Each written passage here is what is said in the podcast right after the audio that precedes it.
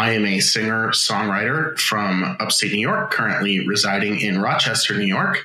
And I run a podcast production agency. I help um, podcasters produce shows and, and really ultimately we aim to produce stuff that's kind of like NPR style production. Um, so a lot of the shows that we work on are more narrative focused or like documentary style podcasts versus interviews. This is Musicians Can Thrive, a podcast community for anyone seeking to make money in the music industry. Musicians, audio engineers, managers, producers, booking agents, everyone across all niches. Welcome. My name is Gabrielle. I'm a singer songwriter. These stories are for you. I hope they'll help you find new ways to thrive as a musician.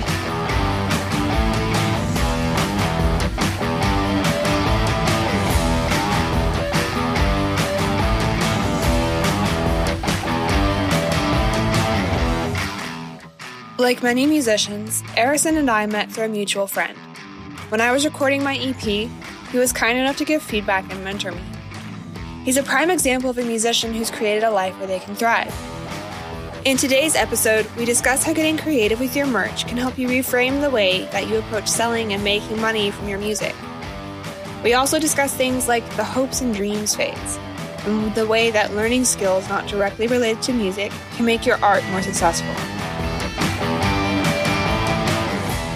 So I started. Um, the, the reason I got into podcast work is because I originally applied for a remote job working for a podcast production agency, kind of similar to what I'm doing now. And I got that job and basically I I worked there for not super long, about six months, and it actually was not like I loved working on the podcast. I I as a musician, um, like I've spent a lot of time in recording studios and stuff like that. I loved working on the audio side of the podcast. I love working with the hosts, but I didn't love the agency I was working for. And I didn't agree with a lot of what they were doing in terms of like the model of that agency was essentially a productized service business, which means that from a business perspective, this is really smart. They were trying to get as many clients as possible and do almost nothing custom for the shows. So the amount of work that I was able to spend on each show that I was working on, I always just felt like I was half assing 100 projects. And sometimes I was working on like 30 plus podcasts a week. Wow. I just couldn't, I couldn't devote the time to them that I really wanted to. And so it actually really stressed me out. I had a kind of a health scare, and my wife was like, You can't do this anymore.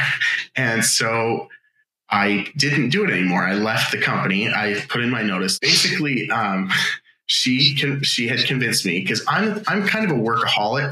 Like if somebody gives me 30 projects, I'm just gonna find a way to do them. But I wasn't sleeping. I had gotten sick. I had like was working myself to basically sickness to try to do this job. And the boss was also kind of a jerk. Like he just kind of sucked. And he didn't care about making the shows good. He didn't care about making them better. He just wanted to work on as many shows as possible. And I fundamentally like the type of content I like to make, both podcasts and music. And I'm going to talk about my music um, at some point, I hope. But you will, don't worry. I will, I'm sure. At some like I like to make things that take a long time. I like to make things that are at a high level. And I just I love creating. I have like tons of creative outlets in my life. Producing podcasts is like it's it just like triggers this part of my brain i think in a positive way that just makes me feel like i'm helping build something and also like as a musician a solo artist especially i felt like most of my throughout most of my career as a musician i just wished i had some guidance. And when I meet people who are working on podcasts that are like really creative projects and they need guidance, I see myself in them because I'm just like, man, I wish that I had somebody who knew how to do all this stuff.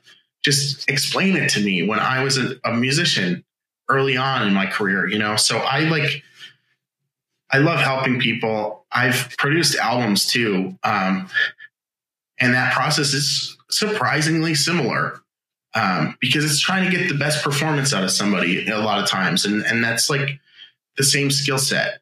Um, so yeah, I think that there's a lot of crossover there, but basically I fundamentally wanted to devote a lot of time to these projects and I wasn't able to do it. When I left this agency, one of the clients was like, Well, we just want you. Can you just be our guy? And I said, Okay. So I left the agency and I took the client with me and not intentionally, that wasn't my intention in leaving.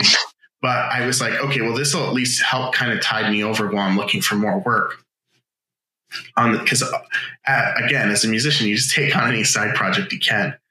Um, and I've been working remotely for different companies for a while. I worked remotely for Uber for a little while. It was interesting. Like I just whatever remote work I could find, I was taking. So I took the gig and I was became their engineer on their podcast. And at the same time, they were trying to transition into something that required a lot more production, a lot more effort, more scripted, more documentary style. And I just loved it. I sunk my teeth into it and I haven't looked back. That's like primarily what I do for a living now. I mean, I have some other sources of income. I, I recently started a clothing line, which is like a print to order drop shipping business kind of, um, just to try to get some like recurring revenue without having um, without having to do like a lot of work. So I'm basically just making shirt designs and I've set up a storefront and when people buy them, it gets print printed and shipped. It's kind of like um, it's kind of like yeah, it's basically just a print to order. Um, but it's through this service called Printify, which I'm also using to do my band merch now. So there's uh, a lot of these skill sets kind of are it's very incestuous i don't know if that's a good word to use but that's kind of like my, my a lot of my skill sets i just use for everything um, it seems yeah, to benefit you. Yeah it's it's weird. I i said this to one of my clients the other day. We were talking about like marketing stuff and i had this realization i don't know it was probably a year or two ago. A light bulb went off over my head and i said everything is the exact same shit. And what i mean by that is that marketing music, marketing a podcast production, like literally all these skills to uh, these being creative, like creating things, those skills transcend mediums. So once you figure out how to create and market something, you can create and market anything. And it's like, you know, there's some obvious like variation between those things, but you know, to produce a podcast and market a podcast or to create a clothing company that I'm like marketing on social media or whatever, those things are like it's just you, there's all these skill sets that are similar, um, and I just love it. I love finding new ways to do stuff. I love I love the marketing side of music too. That's a big part. Of, and we, again, we haven't even talked about music stuff, so I'll uh, yeah, I should probably stop talking. it's okay. I honestly, I, I love hearing about all of it, and I don't know how much I can't remember how much I talked about it in my emails that I send out, but basically I started working on this podcast last summer, right as I was in the midst of coming to terms with the fact that this dream that I had nursed since I was like 12 years old wasn't actually the life that I wanted to live. And even though I had put upwards of 10 years into figuring out how to build a career as a musician and thinking about it and strategizing and like pl- making all these secret plans in my bedroom, yeah. um, you know, I, I even went so far as to make a record and to say, yeah, I'm going to do this and I'm not going to look back. Like, no matter what, this is what I'm doing. And then less than a year later, after I'd had some experiences playing some shows, booking them, kind of trying to start promoting the record I had made, I realized, um, and this was also part of going to South by Southwest in 2018, and I took a class from a wonderful man at the community college in Austin about the record industry and kind of what it was like in this modern DIY world. And I realized, you know, this isn't what I really want to do. I have to swallow my old hurts and pride.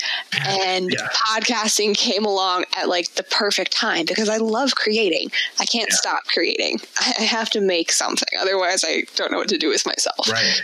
Um, and podcasting just, I mean, on the one hand, it helps me get out all those strategies and thoughts and plans that I've been hatching. I can help other musicians think about those things. But also, I just get to get into the nitty gritty of the audio engineering that I secretly really enjoy, even though it gets tedious after a bit. It's nerdy, but I, I love it too, actually. I still like, there's projects I work on where I have a couple audio engineers now that I, I work with um, that are basically on my team. And um, there's still stuff that I do just because I love doing it, like projects that I work on that I, I my problem as a as a entrepreneur, I guess that's not a word I really like to use, but it is kind of what I am. Is I'd say it's definitely what you are. uh, my problem is that I don't delegate well in bands and in business. Mm. I have a hard time delegating tasks. I just want to do it. It's like the workaholic tendencies. I just want to do everything.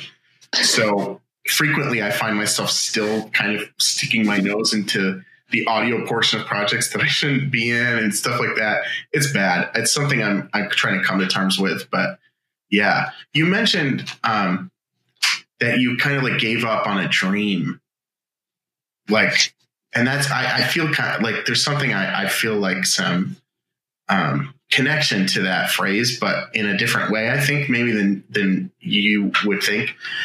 Um, I'm all ears. Yeah, I was just having a conversation uh, yesterday with somebody that I we are auditioning as a guitar player. So I'm in a band. It's called Backyard Wrestling. That's what I'm doing primarily right now. Um, from a music standpoint, we um, we put out an EP last year, had some success with it. We got to do some really cool stuff, make some really cool music videos.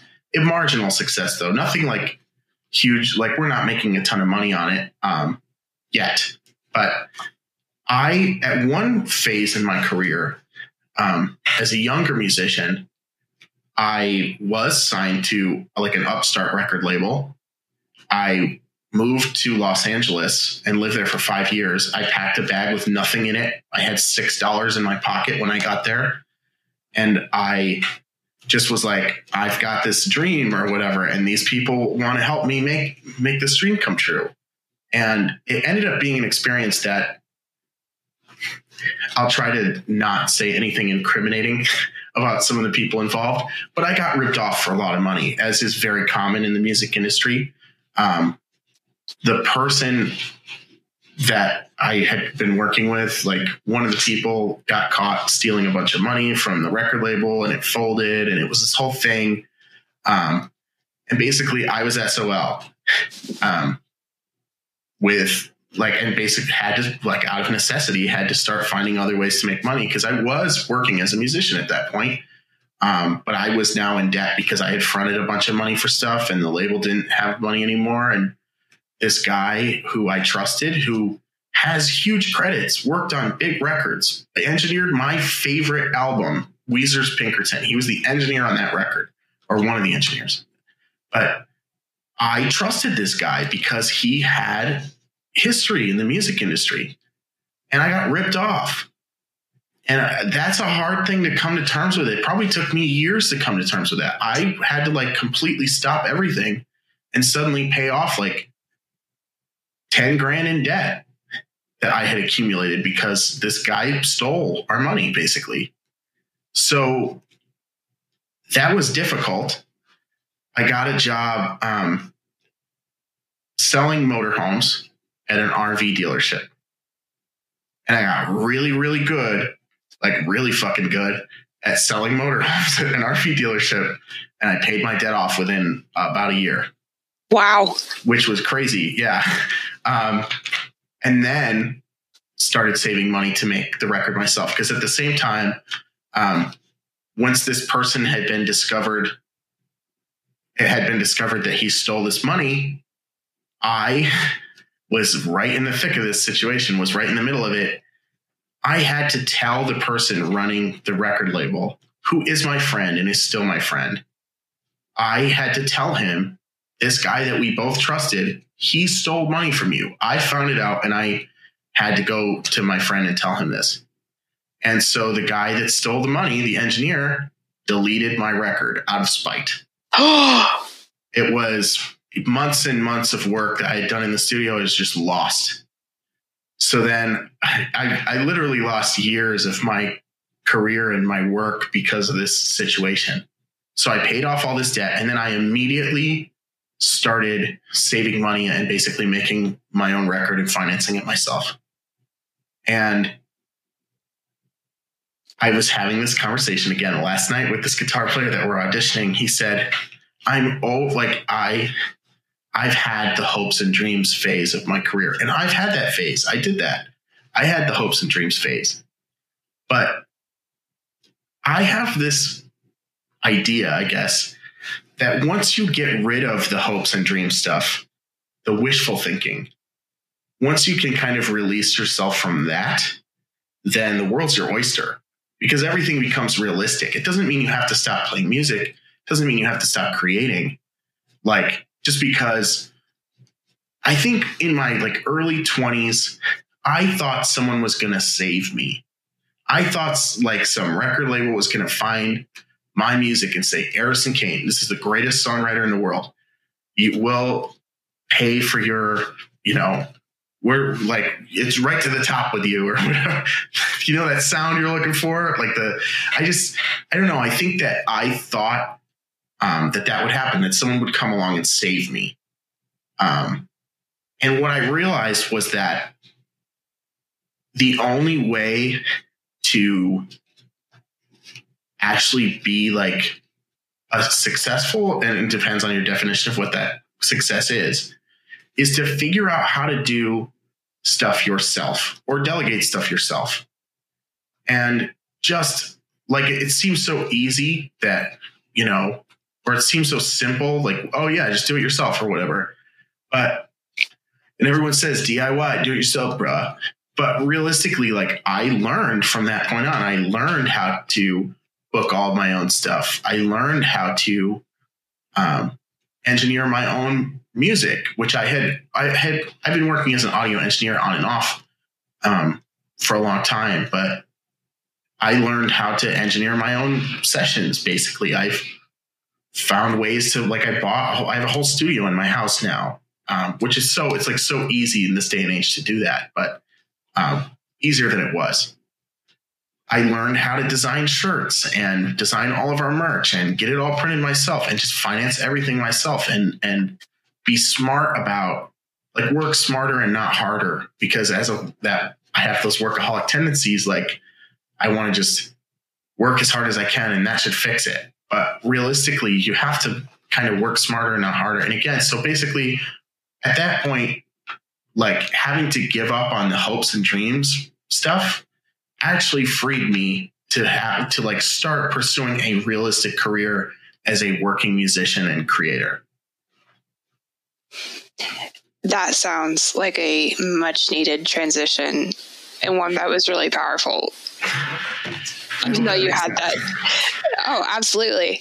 I've never heard this phrase of the hopes and dreams phase, but now that you put a name to that, it brings a lot of things into context for me, either with other musicians that I've seen just because I was interested and I watched their career, or because they were my friends, or even, um, I mean, my own transition. I part of what made the swallowing the old hurts and pride so difficult was because I had this idea in my head that you can either be a musician and like have that be your career and make good money off of it, or you don't and people don't take you seriously because they're like, oh, you're just some weekend musician or whatever. Or there was this idea in my head that like I couldn't make music as much because I would have to do other things. And then as I dove into it more, and honestly, as I started making this podcast more, I started to realize that there were multiple other creative pursuits that I loved almost just as much as I love music that I had been stifling for years because I was like, oh, if I'm not working on music, that's not what I need to be doing. I need to be working on music. If I have spare time, it needs to go into music. And so I'm in this strange place that I've never been in before where I haven't played guitar for months. I don't want to play my guitar. I occasionally sing. I think sometimes about like, hmm, maybe I might produce that one day or do that. But it's more of this kind of curious thing like, you know, if I want to do a project, I'll do it. But otherwise, look at all these other creative toys I can play with. Yeah. Well, you're having a hangover. You're having a creative hangover because you worked on a project that you were so passionately invested in.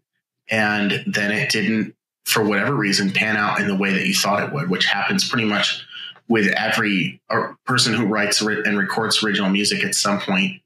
Um, unless you're like incredibly one in a million lucky, you, whatever you work on the first few times, especially like your first few records, like assume that no one's going to listen to them, you know, because that's just what happens. But we don't know that when we make the first one. So you have these like creative hangovers where you're like, man, that didn't turn out the way I thought it would. Or sometimes, like, especially for me, maybe it's because I'm an engineer too. Everything I make, like old music and stuff, I'll look back on and be like, man, I wish I did this. Man, I wish we did that. You know, like it's very hard for me not to have those tendencies. I'm very proud of the stuff that I've worked on over the years.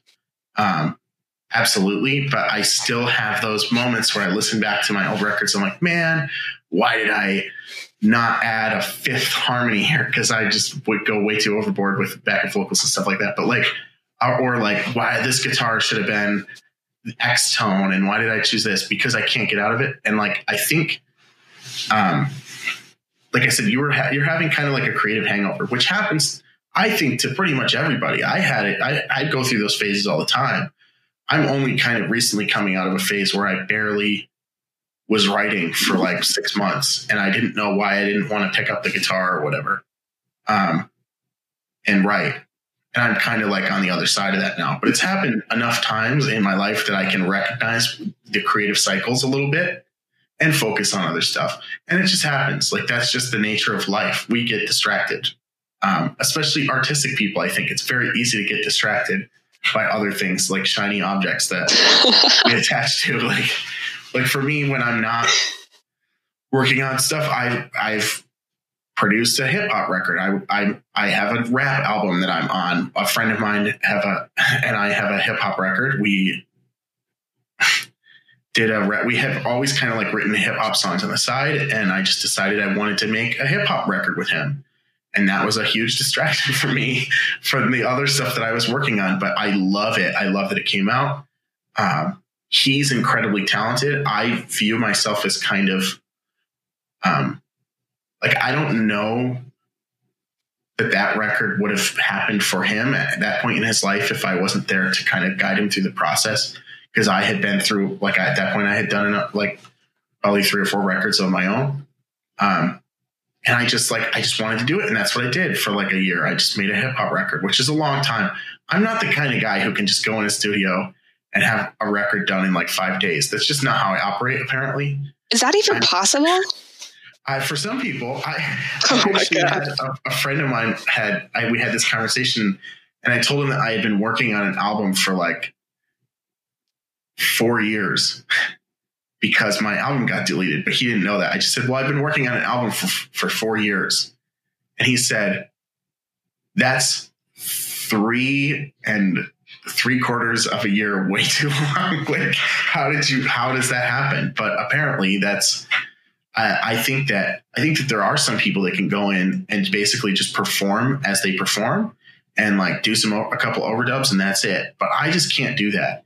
And as is with every like creative outlet of mine, creative avenue, you like between podcasts, between like music, design, all that stuff. I'm so nitpicky and so like I just want things to be better all the time. Like I'm just, I, I don't know what it is. I just hyper focus on these things. And, you know, a record takes me, it takes me a long time to put out a record. It just always does.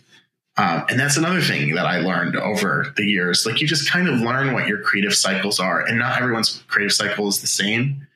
Um, for me now, I'm working on a new, a full length record with Backyard Wrestling, and and a lot of the music's already written, but we're demoing stuff now. We're doing pre production stuff and writing drum parts and all that fun stuff. Like that, I just can't imagine how you can't like how you could do that in a week you know? I think we spent three months doing that for my record.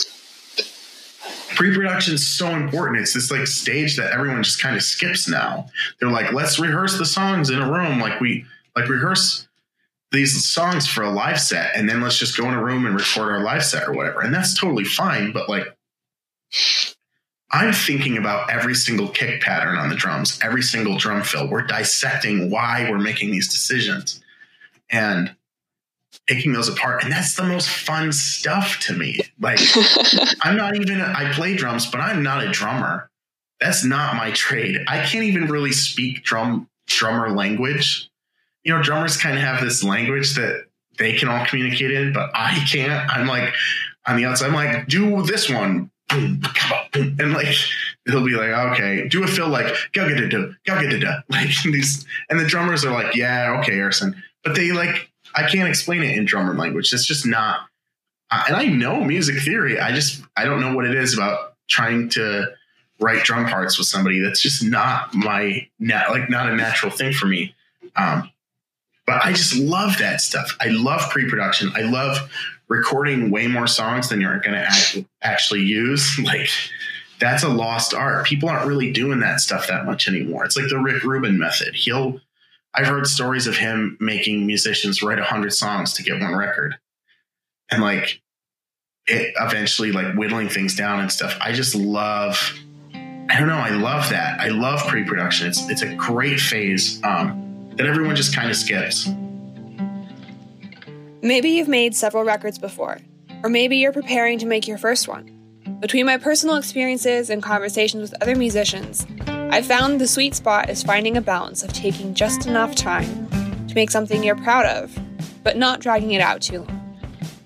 If you've made a record and spent lots of time on pre production getting everything prepped and arranged beforehand, I wonder what it would be like if you just went into the studio and recorded it more like a live session, trying things out as you go. You could also flip this experiment and do it the other way. Now let's take a moment to consider this phenomenon that Harrison mentions the hopes and dreams phase. There's no shortage of motivational quotes out there encouraging you to dream big and make those dreams a reality. But one of the main things I consider is the sustainability of a dream. When you hit that 20 year mark or 40 year mark, how challenging will it be for you to sustain this dream long term? Harrison calls it being realistic. Another way I like to think about it is how can I meet all or most of my needs while building a life that invigorates me and makes me happy?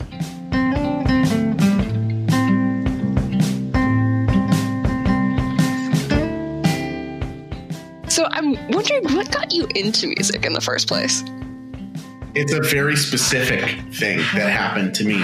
Um, I saw the music video for Buddy Holly by Weezer because it was included in the installation disk for Microsoft Windows 95. And I was uh, like a computer geek kid and I that was like the first music video that I had on my computer. And I watched it over and over and over again. I must have been like I don't know, probably 10 years old at the time. And I said, This is the greatest thing I've ever seen. And I just was like, became hyper obsessed with that video and that band. And I grew up very, very poor. And when I say like poor, I mean like a lot of people think um, they know what poor is. And I, I, I'm, I grew up with a lot of siblings. My parents were split up. We were on like public assistance, basically like super, super poor. Couldn't afford music at all.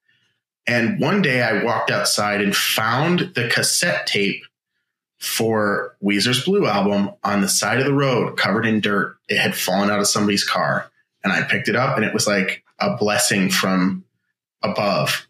And I just like, I think I wept when I found it. Like I had, I couldn't even believe that this thing had like found its way to me.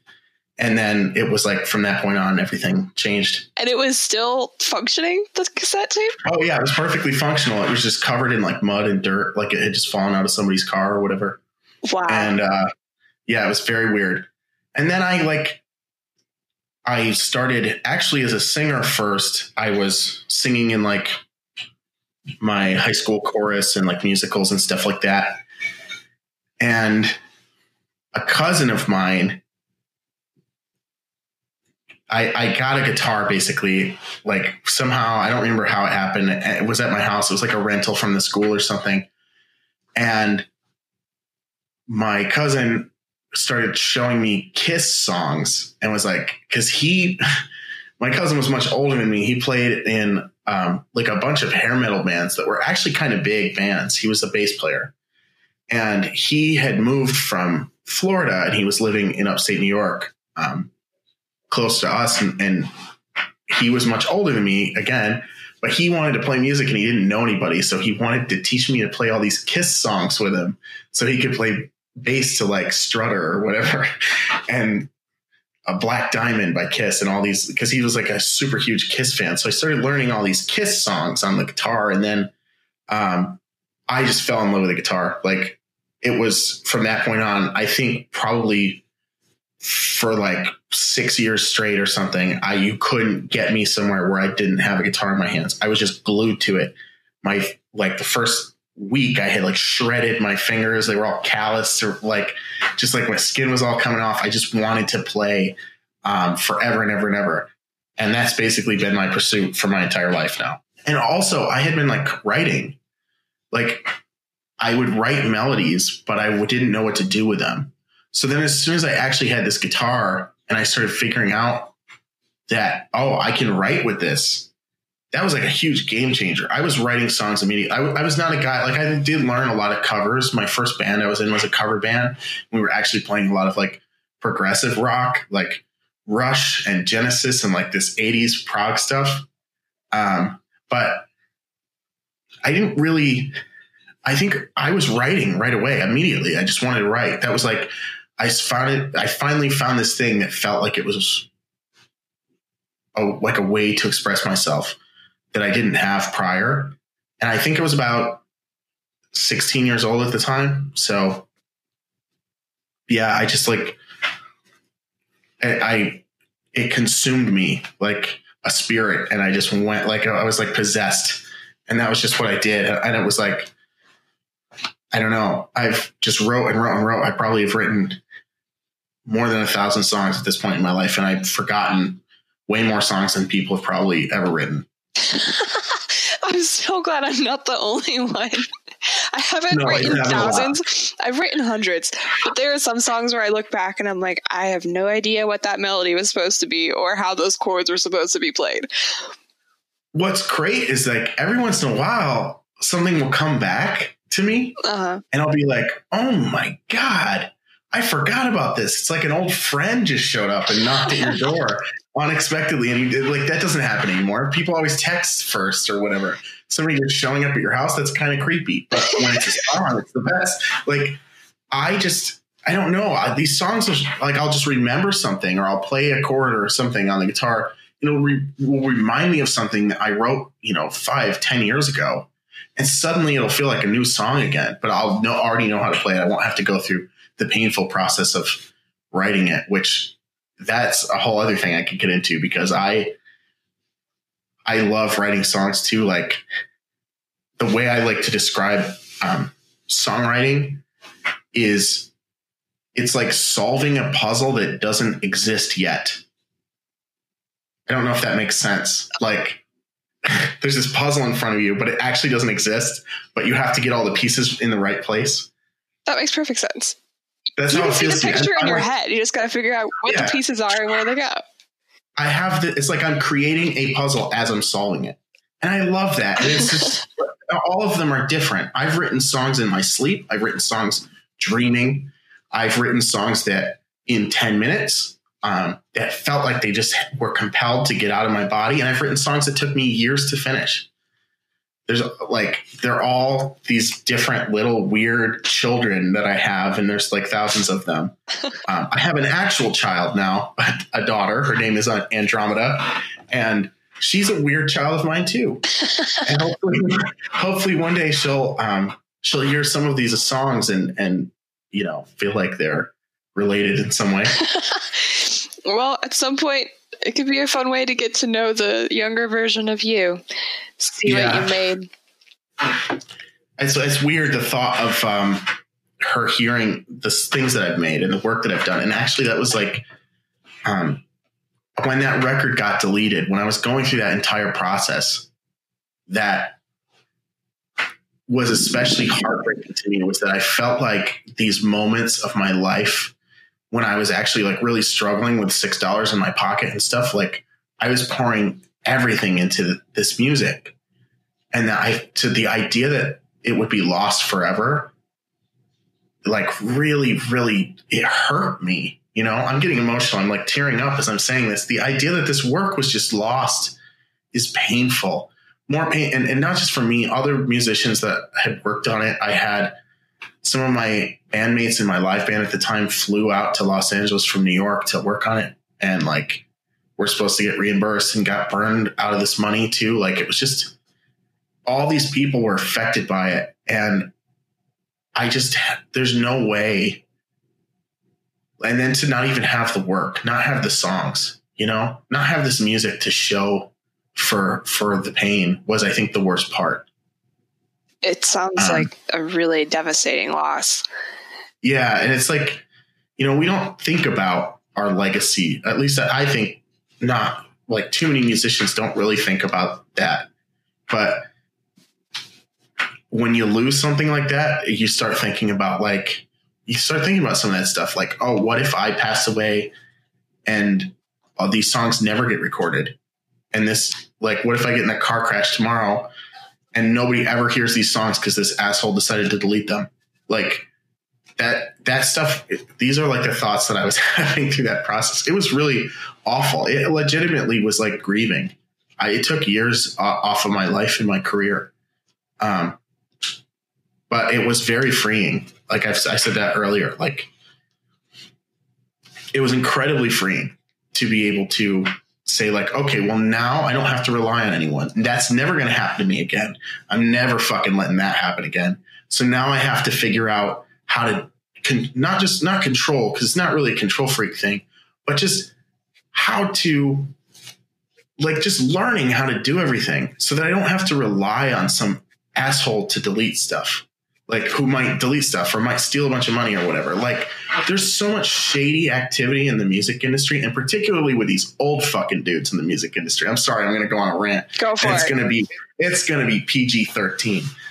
I have so much anger at some of these old fucking dudes in the music industry. The old way that things were done um, before Napster and everyone came along and killed it was to like charge the consumer, the buyer of music, twenty dollars for this bloated CD so they can get this Britney Spears single or wh- whatever, and like it just it was this gross thing that was this bubble that was absolutely going to burst.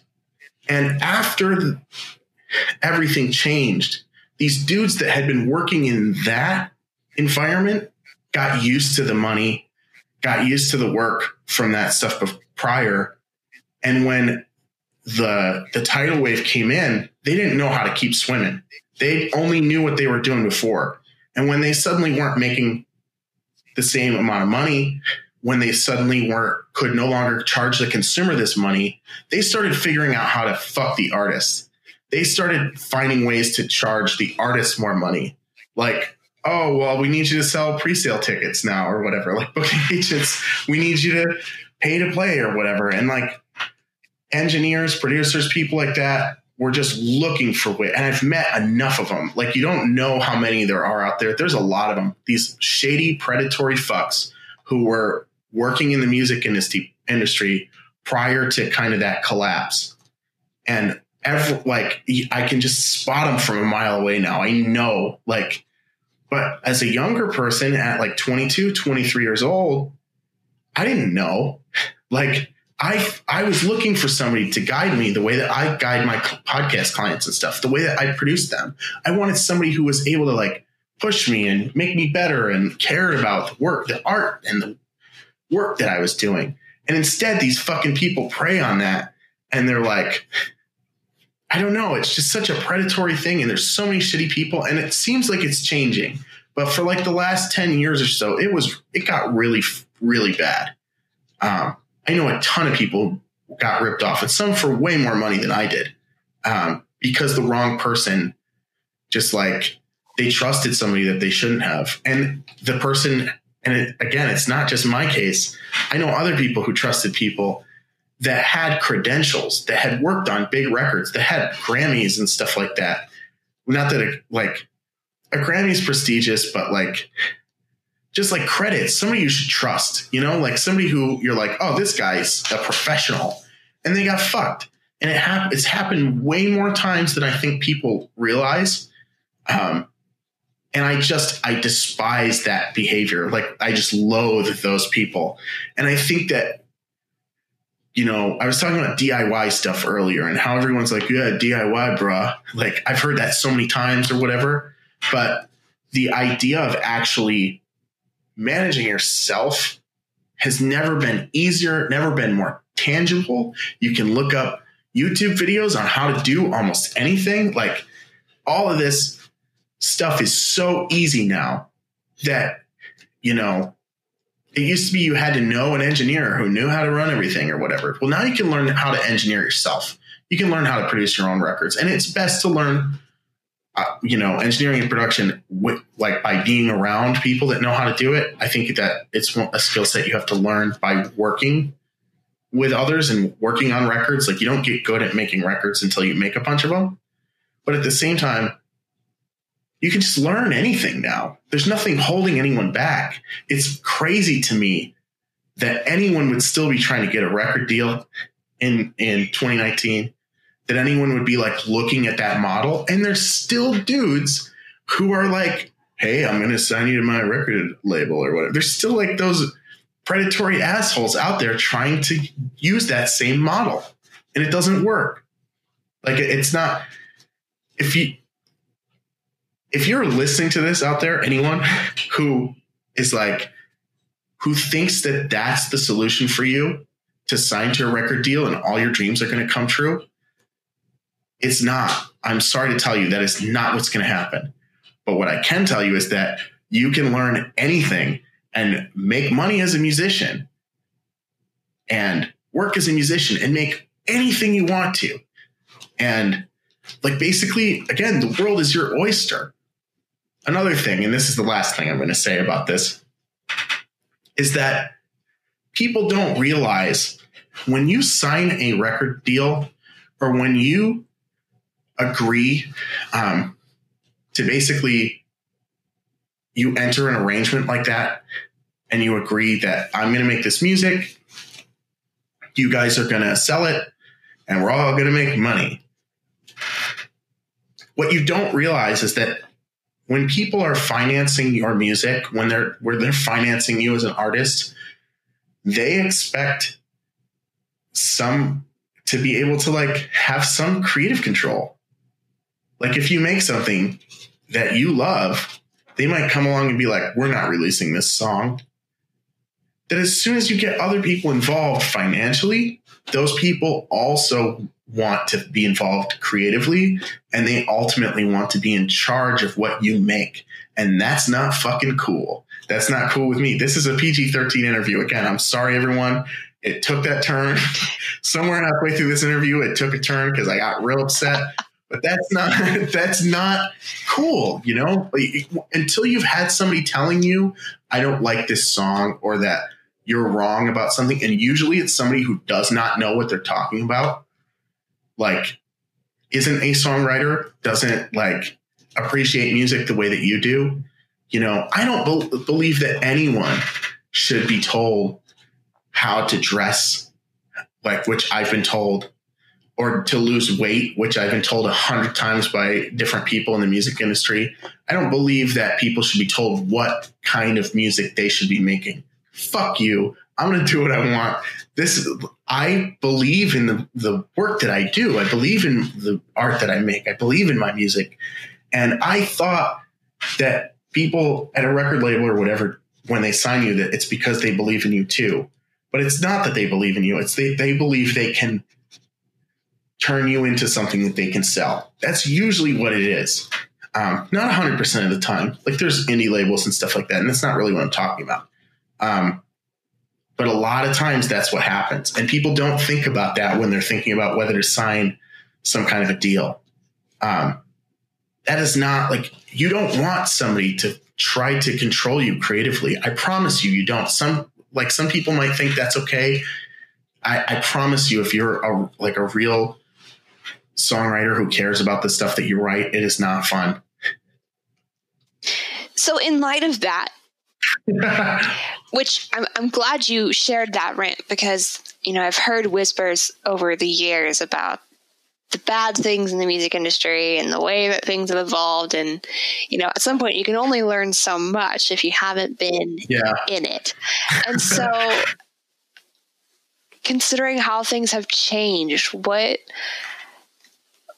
what is the scope of the opportunity out there? What is realistic for someone to consider as you know, like it's life supporting kind of music career because those records that they sold for like $20 just for one really good single, they were bloated. They weren't a yeah. great product. And yet streaming isn't exactly I mean, I love it. Don't get me wrong, but you yeah, just can't make money off of that. I so I love those twenty dollar albums too. I had the Kid Rock one with his middle finger that had the cowboy song on it. Really dug that. um, I so I think the opportunity is twofold. First of all, if you're starting out as a musician and you're not famous, because let's face it, you're not, and it, if you want to be, it will take some time. I'm not famous. I've been working for more than a decade at this. And I probably I might not ever be. And I'm cool with that at this point. Like that's not what I'm looking to get out of this. But if you're starting out as a musician today, the opportunity to support yourself financially first through remote work is very, very awesome. And as a musician, having a remote job a lot of times means that you don't have to adhere to a specific schedule. Not always, but that you don't have to adhere to a specific schedule, that you can take whatever days you want off as long as you're completing tasks that are assigned to you when in your spare time. You can support yourself financially doing kind of work on the side and whenever you want. And you have the freedom to, like a lot of times it's location independent, which means if you have a laptop, you can hit the road and have a job while you're touring if you need income.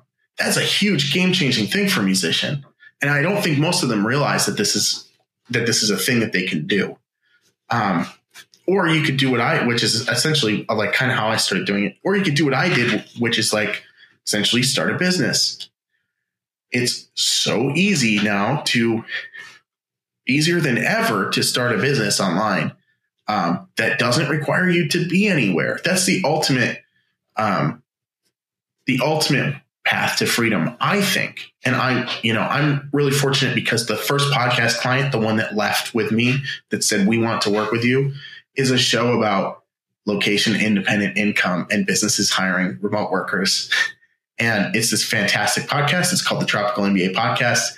Um, I've been working with them for now over five years they talk about starting businesses online and how you can make money online and the different ways to do it. And basically, like, if you, I'm not saying that you have to, but in the infancy stage of your career, or even like throughout your career, if you can start a business on the side that's generating income while you're making music, it makes it a lot easier. It's certainly a lot easier to go on tour when you've got, you know, enough money to pay all your bills coming in, whether you're there, whether you're home or not. You know, that's a big, that's a total game changing thing, I think, for musicians and especially original musicians.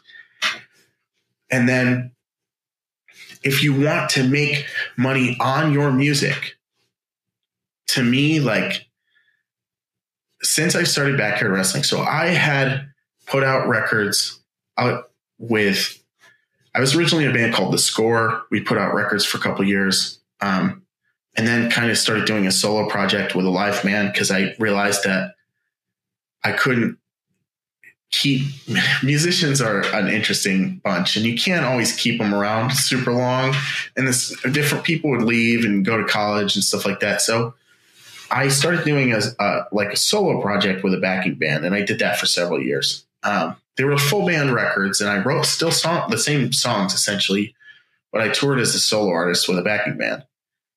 And so I had this experience on the road. I would, and I realized pretty quickly that if you want to make money every night, it's pretty much merchandise if you're a touring artist. Now, what rules about that is that if you can design your own merch and you have really, really interesting merch and you really put the same amount of care into that, if you really take an artistic, like vested interest in making great merchandise, like that's a unique experience for your fan. Like we have enamel pins and a bunch of different, like really fun stuff that I've been designing this merchandise for a while. Like I am always constantly looking for new things to offer people. When my friend and I put out that hip hop record, we didn't release the album on a CD or even vinyl or anything like that. We made a comic book. It's not really a comic book. It's like a detective mystery book that came with a decoder ring. And the only way you could get the album at first, eventually it ended up on streaming platforms, but the only way you could get the album was using this decoder ring to find a secret message in this book and going to a website and entering the, the password. And that was the only way you could get the record. And I just thought that like we had this idea. I thought it was such a cool idea. And we only made, I think, like a hundred of them.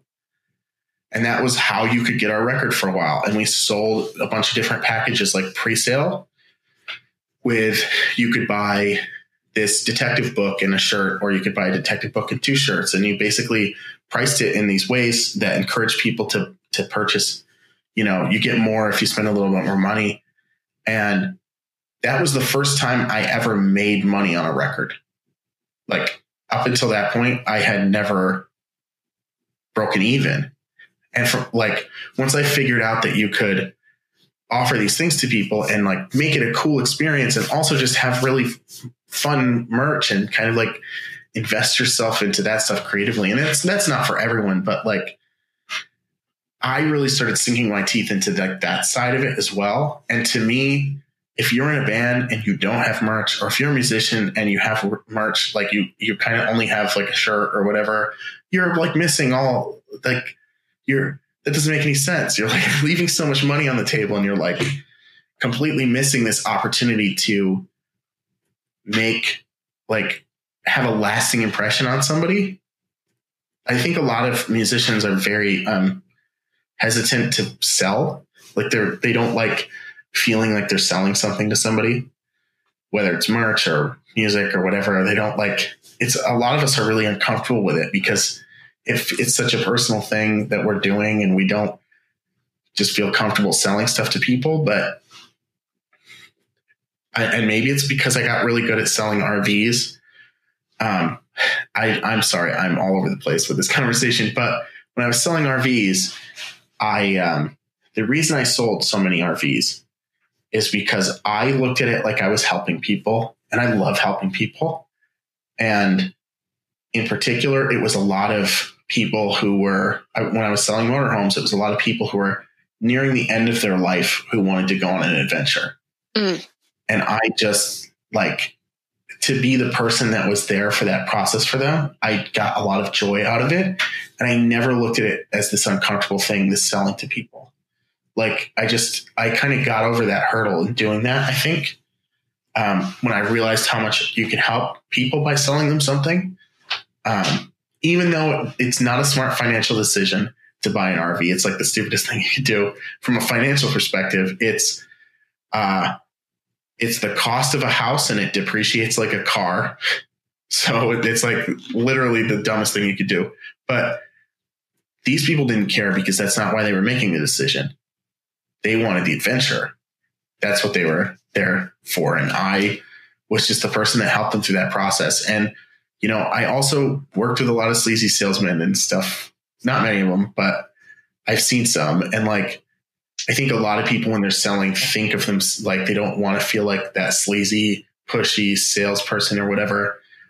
I don't want to push my music because I was posted on Instagram and people get mad and nobody likes it or whatever. Like ultimately, if you can view selling your music or your merchandise or anything like that as helping people in some way and how whatever that means to you. But for me i look at it as like you know i like to think that i have my music has an emotional connection with people and then i've kind of built an emotional connection with people.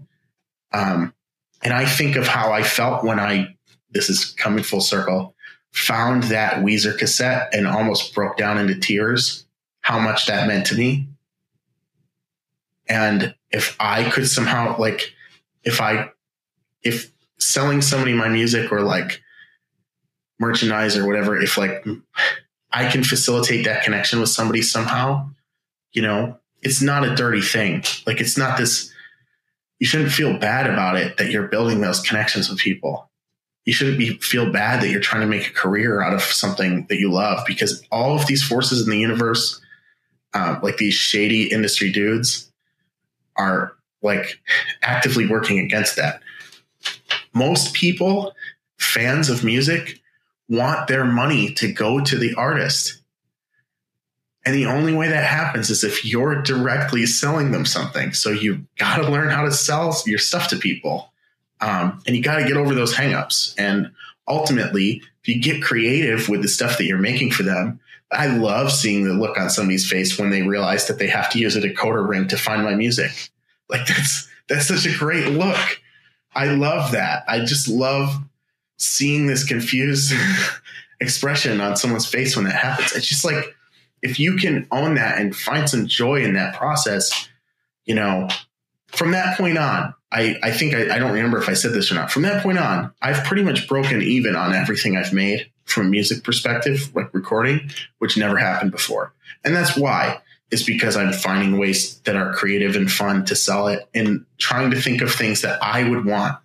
Um, as a consumer, I guess, as a fan of music, I would love to have a book with a decoder ring and be one of the hundred people that gets that or whatever. Like that's just an experience, you know. You're trying to give people experiences, not just I don't know, not just stuff. All I've got to say is I'm so impressed that you managed to put together that kind of product to sell music. I just I love it. It's just like it's it, it's the same joy I get out of songwriting and that's and producing. That idea that, um, like solving a puzzle, basically. I was trying to figure out for a long time. My buddy and I that made that record, we were trying to figure out what we wanted to do. Like, do we want to get vinyl? Did we want to get CDs? We weren't sure. And then like we had this idea basically to to do this, and I we just latched onto it and we started immediately like, well, how can we do it? It's got to be like a Hardy Boys novel, which is what we kind of like modeled it after, and mm-hmm. it was a lot of fun. And it's a it's a weird weird record for a hip hop record. It's super super weird. I don't think it's like mainstream at all. It's like an experimental hip hop record with songs that are just like all over the place. Um, I love it. I have a, like it, it it holds a very dear place in my heart. But I'm always, I don't know, I'm always looking for something new. Like I'm never have never been the person that dwells on old stuff. As soon as something is over with, I have to like have the next thing because I know that if I give myself that time in between, what's going to happen is I'm going to get that creative hangover, like that we were talking about earlier. where I'm not going to pick up my guitar for six months or whatever. So if I don't hit the ground immediately, like, okay, what am I going to do next? Then I'll just have that. It sounds like also being able to infuse the creative process into things that aren't I mean, they are directly related to music technically because you're finding ways to support the music and fund the music, but it's not making the music, it's not playing guitar for like 10 more hours a day. Instead, you're taking the music and thinking, okay, what can I do to help support that? That's also creative. I wonder if that helps you be more resilient as a long term musician. I think that it does. And I also, this is like another aspect of it that I've really kind of been sinking my teeth into lately. I haven't really talked about this much because we haven't been doing a lot of backyard wrestling. So, backyard wrestling, again, that's my primary focus and it has been for a little while. And what we've been doing with backyard wrestling is I've been finding creative ways to make music videos because, and this is another thing that I really should actually talk about. Um, Facebook and Instagram marketing are a huge, powerful tool. I actually there's a there's a course on Facebook marketing for musicians. Um, it's an indiepreneur. I don't know if you're like familiar with this website. They basically have teach musicians how to market themselves on Facebook through like paid ads, basically. Um, and what they promote is basically the idea that it's never been easier to target the person that's most likely to be a fan of your music and pay a little bit of money to get your music in front of them through that through Facebook ads and Instagram ads. But basically like so using those kind of strategies we've been focusing rather than playing live a lot which we've been in kind of this position. I moved to Rochester. I've never lived here before. Don't really know a ton of people here, though I do know some. Um, we transitioned our to a new drummer and we kind of had to take a break, but we've been writing and we were like, well, how can we during this kind of like uncomfortable phase where we're not really playing out live a lot, where like how can we still kind of find an audience? So what we started doing was really focusing on making really, really cool music videos, like the type of stuff that we love that and would get excited about and marketing them on Facebook and stuff. So we have a music video we did. I'm a huge professional wrestling fan. This is all throughout my entire life and it, it has weaved itself into our music as well. And it's part of backyard wrestling is rooted in that. It's actually backyard wrestling is myself and my brother Adam. And we both grew up um, watching wrestling, and we had a trampoline in our backyard, and we wrestled all the time. all of our siblings did. So it's like, it's kind of like a nod to that, which is also kind of similar to Weezer. And I realized this later on that Weezer was like a childhood nickname of Rivers Cuomo. So it's like a weird, similar thing in that regard. But I didn't wasn't wasn't thinking about, about that when it happened. But just accidental meta. Um, right, accidental. As is most of my anything that I say. It's completely accidental. There's no purpose behind any of this. Anyway, so I'm a huge wrestling fan. I contacted this wrestling company called Kaiju Big Battel. And I originally heard of Kaiju Big Battel on ESPN because they did like a little mini documentary about them. It's basically it's professional wrestling, but it's all of the wrestlers are dressed up like monsters, like Japanese movie monsters. And they set up these like cardboard cities in the ring and they have the the monsters fight. It's like that's the gimmick. It's basically you go to these shows and there's like these cr- crazy monster costumes and you see a guy dressed as a giant hamburger bear wrestling like uh, a lizard dragon or whatever and like it, and there's cardboard flying everywhere and props and there's a villainous, evil Doctor Cube who it's just like this whole universe basically of like comic book Japanese movie monsters. And I thought it was the coolest thing. And I emailed them and I said, Hey, I'm in this band Backyard Wrestling. I have this song. Would you license footage to us to make a music video? And I don't know what how I got the idea of doing that. I, I just thought about it and was like, I'm just screw it. I'm just going to email these people. And I got an email back and they were like, give us a couple hundred bucks. We love your song. And then that's what I did. And we paid someone to edit it. And we have a music video with Kaiju Big Battel, which they have their own fan base out there that loves Kaiju Big Battel. And I used Facebook marketing to target people specifically who were fans of Weezer, fans of similar bands to us, and also fans of these different wrestling pages. Like you had to like one of each, a wrestling page and a band page. And hyper targeted the video to those people, and the response was crazy. Like, I think I spent, man, I don't know, 60 bucks in ads or something like that. And the whole thing I, has been viewed like more than 100,000 times. Only $60 on on 60 bucks but i mean yeah it's been a, a weird thing how that kind of happened and like there's organic sharing and stuff like that but like yeah we that that's easily been our most successful thing that we've done as a band so far just because you know and it, the, I think the entire project, including the ads and the footage and the editor and stuff, was less than five hundred dollars. That's incredibly impressive. God so we damn. just got creative. yeah, we just got super creative. We were like, okay, well, we love wrestling. Let's get a hold of this wrestling company. Well, can we? How do we get this? Like, who actually would like this? You just think about like who would like this?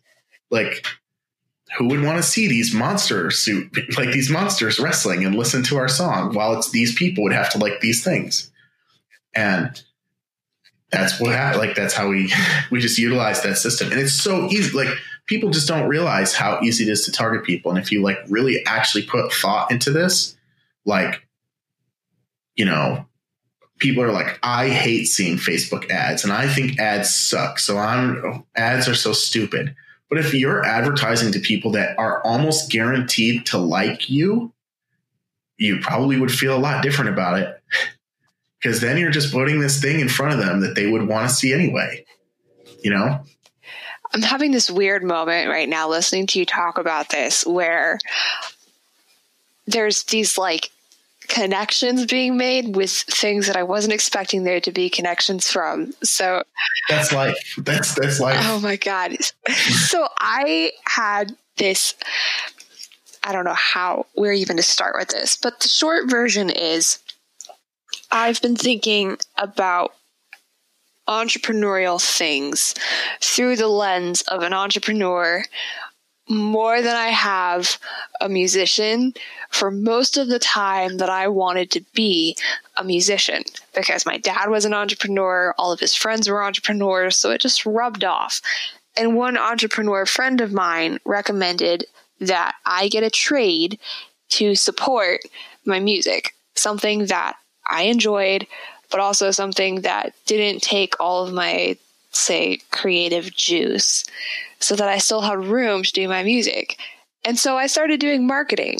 And I realized that there's a really nerdy part of my brain that loves things like quantum physics. And then there's obviously the really creative part of my brain, and marketing just fuses those things to. I can't talk, sorry, fuses those no, two things together beautifully. And so I've spent the past year as I moved away from music diving a little bit more into marketing. And pretty much every person I've ever found that I respect that has some amount of, say, success in the marketing world talks over and over and over again about getting specific. And the more specific you are, the more you create something for a specific person and really think about what they would actually enjoy, the more likely they are to actually enjoy it. And so if you as a musician get really specific, you do badass things like make a music video for a band called Backyard Wrestling with a wrestling TV show with was it Japanese monsters? Yeah, it's like Godzilla, like a bunch of guys in in crazy monster suits. it's it's very strange. But, but yeah, brilliant. again, you're absolutely right. It's the the hyper specific thing because I've always had this thing as a musician, and again, it was like that hopes when I was in that hopes and dreams phase, I was always like, man, if I could just get my music in front of people, like if I could just get people to listen to it, I know people would love it. And I couldn't figure out how to do that. I mean, I toured and everything. I was like working my ass off. And I just never felt like I was breaking through. And it's like so easy to like I paid $60 to do that. No. You know what I mean? Like it's so stupid, but it's so easy to specifically target those people. And um, while we're on this subject, earlier I was talking about remote work. Like if you're a musician and you and you need side work, like work remotely. I do. like yeah, work learning how to do Facebook ads, taking some courses on Facebook ads, learning how to really use that system. That's a good skill set that you could use remotely. Like and it still applies to your music. That's why I'm an audio engineer remotely. Like that all this stuff is intertwined with me. Graphic design, audio engineering, Facebook marketing, all this stuff that I like do professionally now, which is weird to say, uh, is also stuff that I do for my music. And I still find time for music. Music is still like the most important thing to me besides my wife and my daughter. I, I, it's impossible. It's never going to leave. I, like I said, I've been possessed. I have this, the, the spirit of it in me. It's never going to go away but I've just found these other skills that I can use to help support that. I'm beginning to wonder if that's what any musician who realistically wants to have a career as a musician, if that's the way of thinking and the way of living, that is just going to be necessary to adopt. I think it is. I mean, I think, but it's it, which is a little scary, I guess, but it's actually really exciting because it's so easy to adopt that. Like, you could go and watch tutorials on face on YouTube for how to make Facebook ads for the next, I don't know, like week or two. And by the end of it, if you like really commit to learning how to do it, you could go get some jobs on Upwork or whatever, or apply to be a Facebook ad manager for a company. Cause like remotely, there's tons of them hiring for those types of jobs. If you really just commit to that, spend a little bit of your side time on that, like the skills that you'll learn on that job will apply to your music. They always do. I've never, like, I mean, even selling the RVs, I think that that was applicable knowledge because I learned stuff there that I didn't expect either, and some sales stuff too, and just valuing myself like there was at a time when I really needed to, when I had just been ripped off. Like I, I think that most jobs out there that you take, you can learn something from to apply to your music and your career. But especially if you like get into learning how to to like be an audio engineer or uh, editing videos. That's one that I don't really know how to edit videos. I always hire it out. I don't feel confident. I've thought about learning. Um, but it just doesn't seem like a great way to spend time, like spend time since I'm constantly learning and working on stuff all the time now. Um, if you were a great video editor, you could get some side work that way, you know, like all these different things that you can get, re- that you can learn how to do and make money remotely doing them. I think that that's really exciting. And that a lot of people don't realize that that's even an opportunity. So coming back to this thing where I had this belief, which I've come to conclude was false, that how do I put this? I feel that in the time that I spent as a child to now, dreaming about being a musician and what that would be like to have that as my life and say, yes, I'm a musician and I'm damn good at it and people love my music. I feel like there's this false belief in our society at this point where unless you can make a full time income off of your music, you're either not a quote professional music- musician or you're just not that good or not good enough. Like, am, am I making sense? this kind of oh, you are I, I had kind of that same belief for a long time that well, if I'm not like a working musician, then I'm not a real professional. Because success And- is so subjective. It's funny. I'm going to say this. This is another one of those weird full circle moments. That song I'm talking about, the one with the the, the monsters wrestling in costumes with the cardboard buildings. Um, um, there's a line in it that's about that specifically. Like a lot of the music that I've been writing, like these ideas have been kind of seeping into my songwriting. And there's a line in that because I just was having a hard time dealing with feeling like I had failed at this thing I worked at for a long time. And I realized that the definition of success is different for everybody. And the line in the song is, and I hope that I remember it because the, now that I'm saying it, as for success, you decide what that is. I'll design my life exactly how I want to live.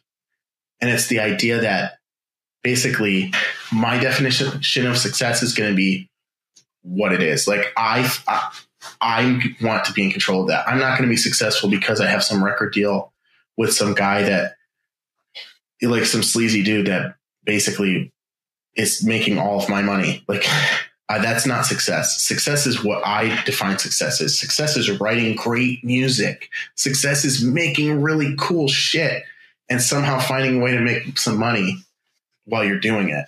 That's success to me. A success isn't millions of people hearing my music. That's not what success is, I don't think. I mean, it is for some people, and it maybe was for me at one point.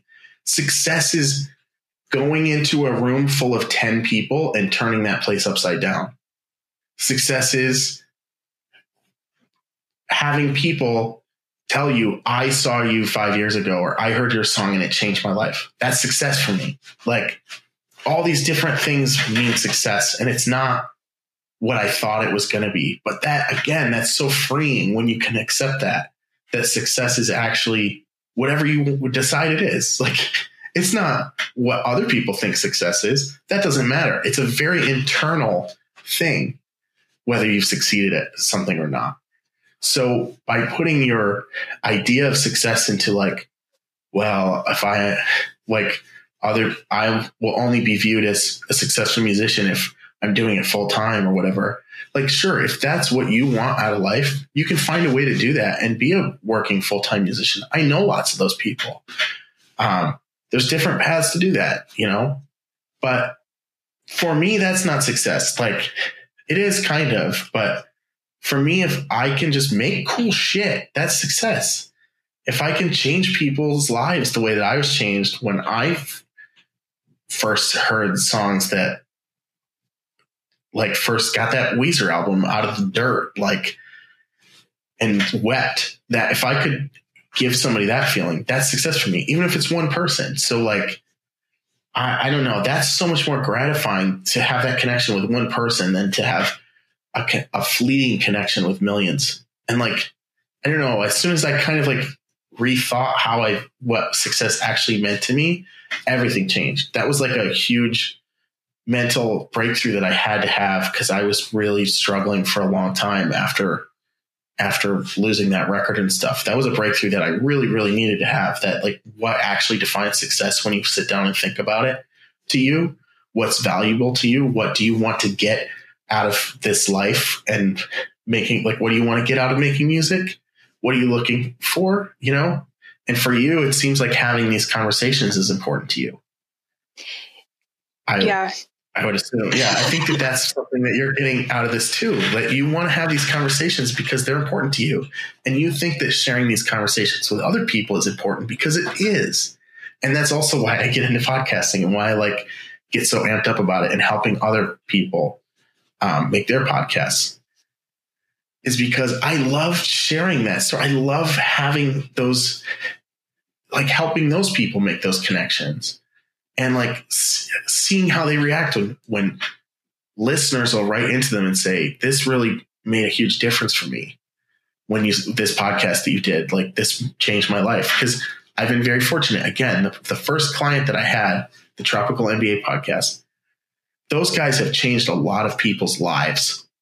And I'm not just tooting their horn because I love them both. The two hosts, Dan and Ian, um, I just love them. I don't get to tell them enough that like they changed my life.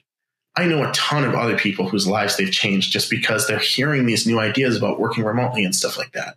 Mm-hmm. And to be part of that and like sharing that message and, and feeling like I'm contributing to the world in some way, it is rewarding. Ultimately, we all are looking to, for rewarding feelings in the work that we do, you know? Yeah. And that's like having these conversations for you, like, doesn't mean that you're going to stop making music. Like, it doesn't mean that you're just not a musician now because, oh, I didn't make money doing it. So I guess I'm not this. Like, that doesn't make any sense. It's such a weird, I can only do one thing. like, that doesn't make any sense. Like, come on. You're clearly a musician because you make great songs. That's the only thing that that the only question is, do you make music? Yes, you're a musician. Congratulations. Like that's it. And you're successful. Did you did you successfully make some a sound out of an instrument or whatever? Yeah, cool. Yeah, success. Like that's it. There's no that conversation doesn't need to go any further than that. Yeah.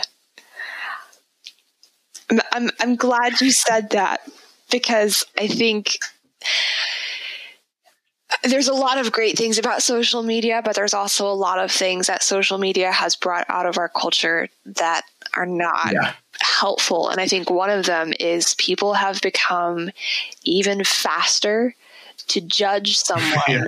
on their outside appearance. And so if you don't have X number of followers or you don't make X number of dollars specifically from music, you are less of a musician or less worthy even of being a musician. And I think at the end of the day, I mean, for a long time, I knew that success was subjective. And so I was trying to figure out okay, if I am a musician, what kind of success do I want? And at some point, I just realized that the success that I wanted from my life was to be able to share amazing stories. And yes, some of those stories are produced in the form of songs. Others are going to be in a podcast. Others I write or I help someone make a change because I helped them sell something that someone else needed. And I think at the end of the day, I realized that not feeling like I had to spend every waking minute or second of every day thinking about music or making music or consuming music in order to be a musician was the most liberating thing I've ever had in my life. Yeah, it actually sucks to do that. I did that. it's terrible. it sucks to do that. It sucks to be on the road and like have you know five minute conversations with everybody and never have friends that like you're basically in this van with all these smelly dudes and they're all like you're getting sick of each other and you love each other but you're just getting sick of being around the same people and you know that the van breaks down well you just lost a grand because you didn't make it to your next show like all that like that stuff sucks it's it's fun like i love being on the road don't get me wrong but like that's not ultimately nowhere near as gratifying to me as like making cool shit. Making cool shit's the best thing. Like that's I've basically found a way to be involved in making a bunch of cool shit and make a living. I'm blessed. There's no way that that should be my life, but it is. I have no idea how that happened. Um, I've had a lot of crazy ups and downs in my career as a musician. I was an addict for a long time. I overdosed. I almost died. That was terrible. Um, a lot of for a lot of my career as a musician, I thought I was on borrowed time, kind of. Um, and I think that that really affected the way that I treated my career. I think, and like the hopes and dreams thing. I think that, that a lot of that was fueled by the fact that, you know, I felt like I was uh, like not borrowed time. That's not, but like I don't know. I felt like weirdly like I didn't deserve any of it. You know, like mm-hmm. that it just there's a lot like a, a lot of that stuff was it like affected the way that I treated my career too. And it wasn't until I like legitimately got sober and also really started to treat myself better and with respect um, and basically gave up on the idea that someone was going to save me i think that that was like i don't think any of this would be happening i'm still in, in shock that i have a wife and a daughter in a house that like in a studio in my house and I can pay all the bills all the time and eat. I'm eating. I like I had to scrape together quarters to get Taco Bell on the road. You know, I was sleeping it sitting up in a van chair or whatever. I'd slept on people's couches for like five years. The idea that I have a home with a bed and food in the fridge and stuff, like it's bizarre. And that I still get to make cool shit. Like you don't have to go sleep on people's couches. What are you doing? If you're out there and you're sleeping on people's couches uh, and grinding away, like more power to you. But there's a way to make money and be a musician at the same time now. Um, like if I could have worked remotely when I was in my early 20s and stuff, like I might not have moved to LA with six dollars in my pocket. I might have like a lot of the problems that I had back then, if I knew what I knew now, obviously it could have been completely avoided. Um, I I am one of those people who thinks that things happen for a reason. It's just that's how my brain operates. Like I am definitely one of those people. And I think that, you know, I had to go through all that stuff to figure this stuff out. Like that you have to have that that down like and it was like the lows it was really low to go through that stuff and um to come out of it on the other side. Like it, like i said it's bizarre. I'm in, i feel like i'm i have no idea what i did to deserve any of this. This is where i'm at in life now i guess and i get to make cool stuff.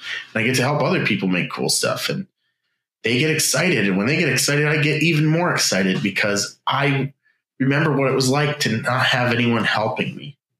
I remember what it was like feeling like, man, I wish someone would just have helped me and shown me how to do this or whatever. Like cared about my art. And now I can care about these people's art and help them create the things that they want to create. Cause I think podcasting is an art form.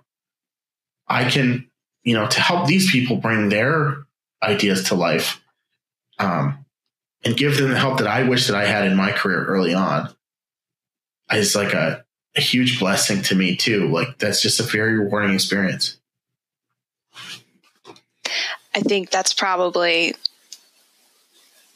the best kind of creative life that you could live. And again, I want to stress this as much as I love my family, love my life, my work, I'm making cool shit.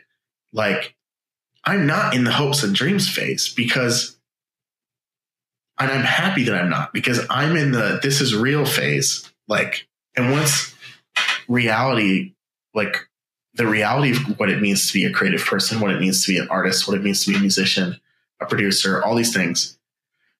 Once that becomes real and not hopes and dreams, but actual real life, that's the best. Like you, the you should be so happy that you're not in that phase anymore.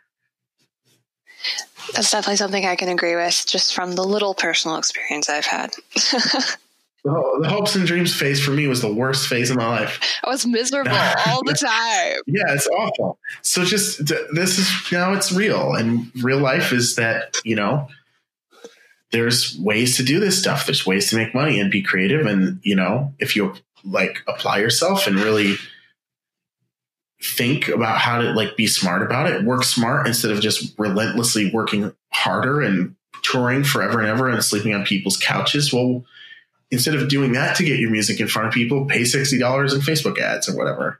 You know what I mean? Like, mm-hmm. well, I, I achieved more with that than I ever achieved grinding out and sleeping on people's couches. So, hundred thousand people listen to my song or whatever. I don't know that that, I mean, I might have, but I'm pretty sure that that did not, was not happen to me when I was sleeping on people's couches. So, um, yeah, I don't, there's no reason to do that anymore unless you legitimately really love it. And then in that case, by all means, go balls to the wall. I, I I will always support somebody who wants to work hard and grind as a musician and sleep in a van or sleep on people's couches. I love those people. I love the like seeing driven people do that shit. But you know, I just don't think that there's a reason to do it that way anymore because the the game has changed, and we have to change to the to like the new rules. You know, mm-hmm. and and the rules are in our favor now. They weren't before. You know, all those these musicians that you love and respected growing up, you hear all these stories for a lot of them about how they're like, they died broke. they had thirty dollars to his name, or they you know? died miserable with lots of money. Yeah. So, speaking of making cool stuff and lots of cool stuff, I don't buy into this idea that you need to have unlimited amounts of time to work on your art to make it good. But at some point, you do need some time to work on yeah. music or podcasting or whatever your main thing is. So, how do you find ways to protect the time that you have for music in addition to all these other things? Well, it's really it's a matter first of scheduling and then prioritizing. So like there are days of the week that are my music days. That's like when I'm focused on doing pre-production for our record and rehearsing.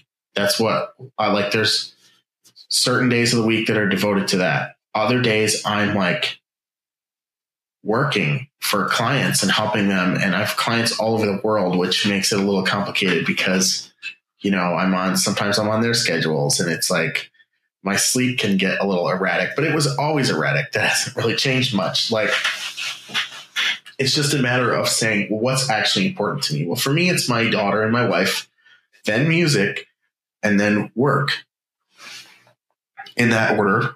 And I have make sure that I have time for my daughter and my wife. I block away my music time.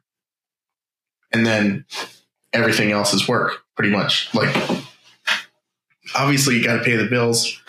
You know, you got to eat. You got to. I have a daughter I have to support, so work stuff is important. But like, I to me, there still are, is that time where I have to devote X amount of hours a week to, and it changes week to week. Like some weeks when we're really heavy into rehearsing for specific things, like I put aside more time.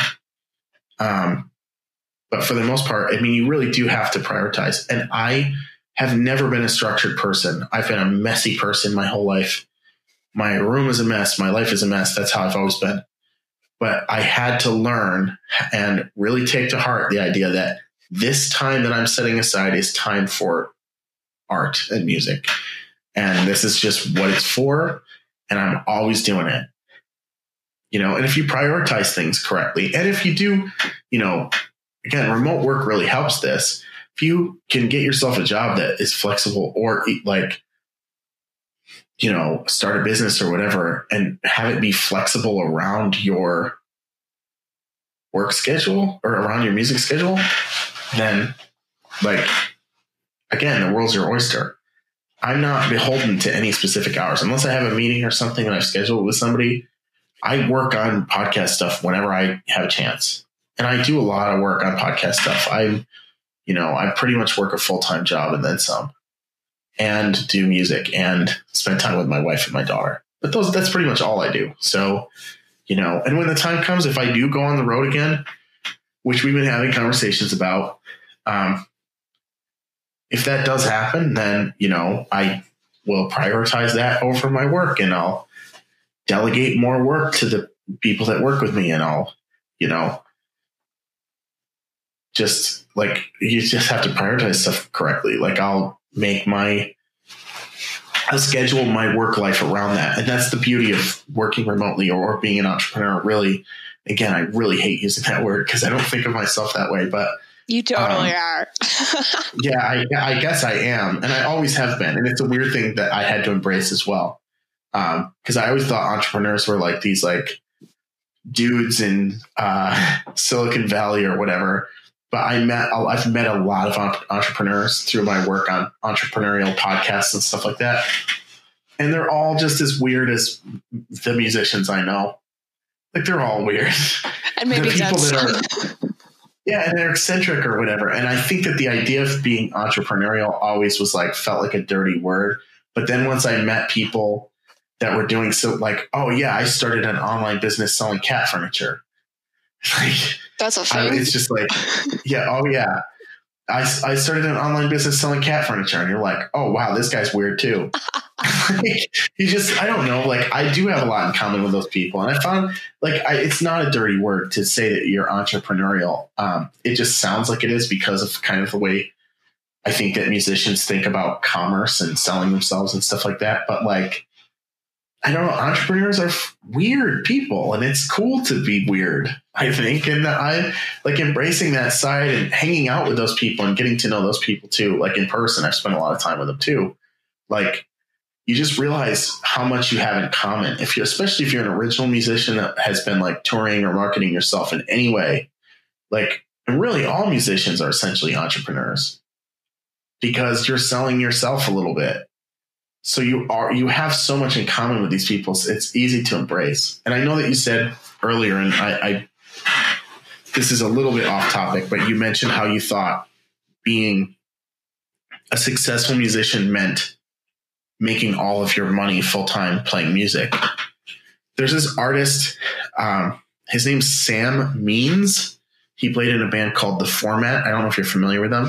Unfortunately, no. Uh, So the others, the other guy that was in the format, um, is in the band Fun. He went and started the band Fun. I do know that guy. And yeah, so they split up, and the format is an amazing band. I actually prefer the format to Fun. Sorry, Fun, but Sam Means um, put out a record a couple years back, and he had been kind of on my radar, like, or he'd been off my radar for a while after the format broke up because you kind of like, if you were a fan, you followed Fun, and I did. But Sam just kind of like what didn't do anything. And he released an album a while later and I started kind of looking into him and he had been scoring music for stuff. But he had also started a t-shirt company, like a merch company. And I was like, oh, here's this guy who I really respect and think is this great musician. I think of him as this like hugely successful professional musician. And he's he started a t-shirt company. Like of course he did. You know what I mean? Like, I totally understand why now at this point in my life, but that idea that, you know, success means you have to be this touring, working musician all the time is not true for everybody. Like, I respect Sam Means immensely as a musician, but I also to see that he's like entrepreneurial in some way is really exciting too, because like I totally get why, you know? And it uh-huh. is, it's again, it's kind of like what I'm doing. It's tangentially related. He's doing merch. He's doing t-shirts. Like, Of course. that's it's the same thing. You know what I mean? And it's all. It's just like I was saying to my podcast client. It's all the same shit. Like once you figure out that everything's the same and like it's just this big sandbox, basically the world of marketing and you know production and creation and all this stuff. You're just in this big sandbox with all these different cool things to do. If you can embrace that, it's so fun.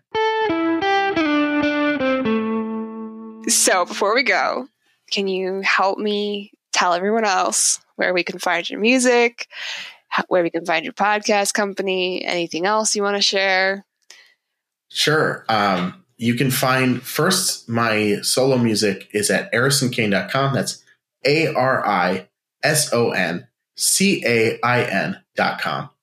My band, uh, Backyard Wrestling, is at backyardwrestling.com. That's backyard hyphen wrestling.com because somebody owns that domain domain name. Um, backyard hyphen wrestling.com.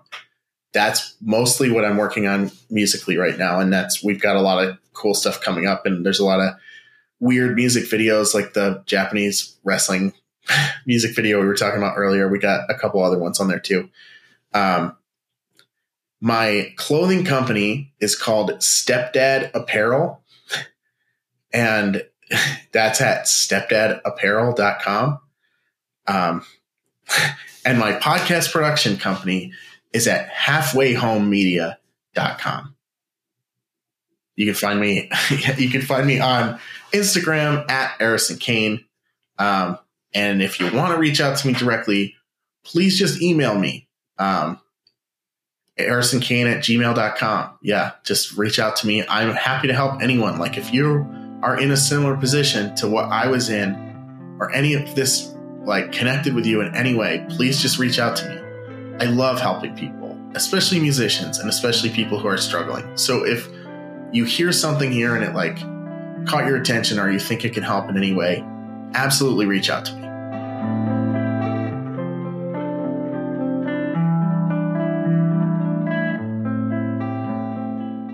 It was a pleasure speaking with Arison about his experience in the music business and helping you find your own way as we all have to create a different blueprint, a different path to follow of what it means to be a successful musician. So rather than come up with something new that I was prompted to think about as a result of the interview, like I usually choose to end my episodes with. Today, I invite you to just sit with everything that you heard and take from it what you will. There's at least one piece. Maybe it's getting more creative with how you do your merch. Maybe it's learning how to do something that you didn't know how to do before so that it's easier for you to record music and release it whatever it is. You can pick one thing.